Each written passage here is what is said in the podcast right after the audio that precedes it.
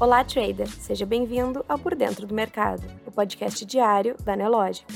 Você confere agora os acontecimentos e dados econômicos que vão movimentar o mercado financeiro nesta segunda-feira, 25 de julho. Hoje, o Ibovespa opera em alta e tenta emplacar mais uma semana positiva. O foco dos investidores está nos resultados de empresas com grande peso no índice. Na quinta-feira, Petrobras e Vale publicam seus resultados do trimestre. No calendário econômico, o índice de confiança do consumidor variou 0,5 ponto em julho, para 79,5 pontos. O resultado positivo foi influenciado pelo aumento das expectativas para os próximos meses. O índice de expectativas subiu 0,7 ponto para 86,6 pontos, maior valor desde agosto de 2011 o IPCS da terceira quadricemana de julho de 2022 caiu 0,44% e acumula alta de 8,82% nos últimos 12 meses. A maior contribuição para o resultado do índice partiu do grupo Transportes.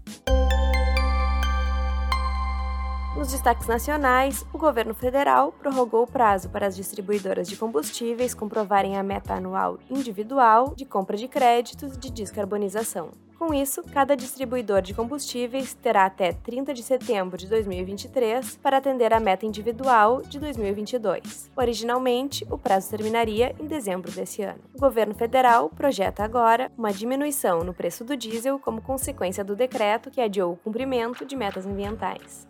Na economia, o Ministério da Economia anunciou na sexta-feira que o governo bloqueou mais de 6 bilhões de gastos não obrigatórios do Orçamento Geral da União de 2022, devido à possibilidade de estouro do teto de gastos. Segundo o Ministério, a decisão é necessária porque a previsão de gastos obrigatórios da União aumentou em relação à previsão anterior, divulgada em maio. Ainda na economia, hoje foi divulgado o Boletim Focus. As projeções de inflação para 2022 e 2023 ficaram acima do teto da meta definida pelo Conselho Monetário Nacional.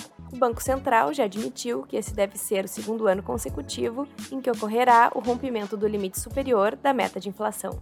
Os analistas mantiveram as previsões para a taxa básica de juros em 13,75% ao ano em 2022 e 10,75% ao ano em 2023.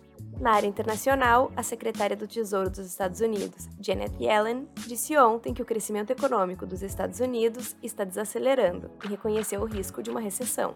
No entanto, Yellen afirmou que a recessão não é inevitável como demonstram os números fortes de contratações e de gastos dos consumidores no país. Ainda na área internacional, a Organização Mundial da Saúde declarou no sábado a varíola dos macacos como uma emergência de saúde global. Mais de 16 mil casos já foram relatados em 75 países, de acordo com o diretor-geral da OMS. Além disso, a organização acrescentou que, até o momento, houve apenas cinco mortes como resultado do surto.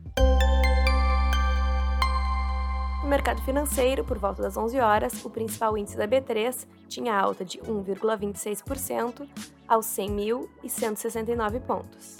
Em Nova York, o mercado estava com leve alta. Dow Jones avançava 0,07%, o S&P 500 0,09% e o Nasdaq avançava 0,08%. Já o dólar recuava para R$ 5,40, com queda de 1,75% e o Bitcoin era negociado a 21.820 dólares. Você pode conferir essas e outras notícias na sua plataforma Profit Pro. Se você ainda não é assinante, faça hoje mesmo seu teste grátis. Um ótimo dia e até amanhã!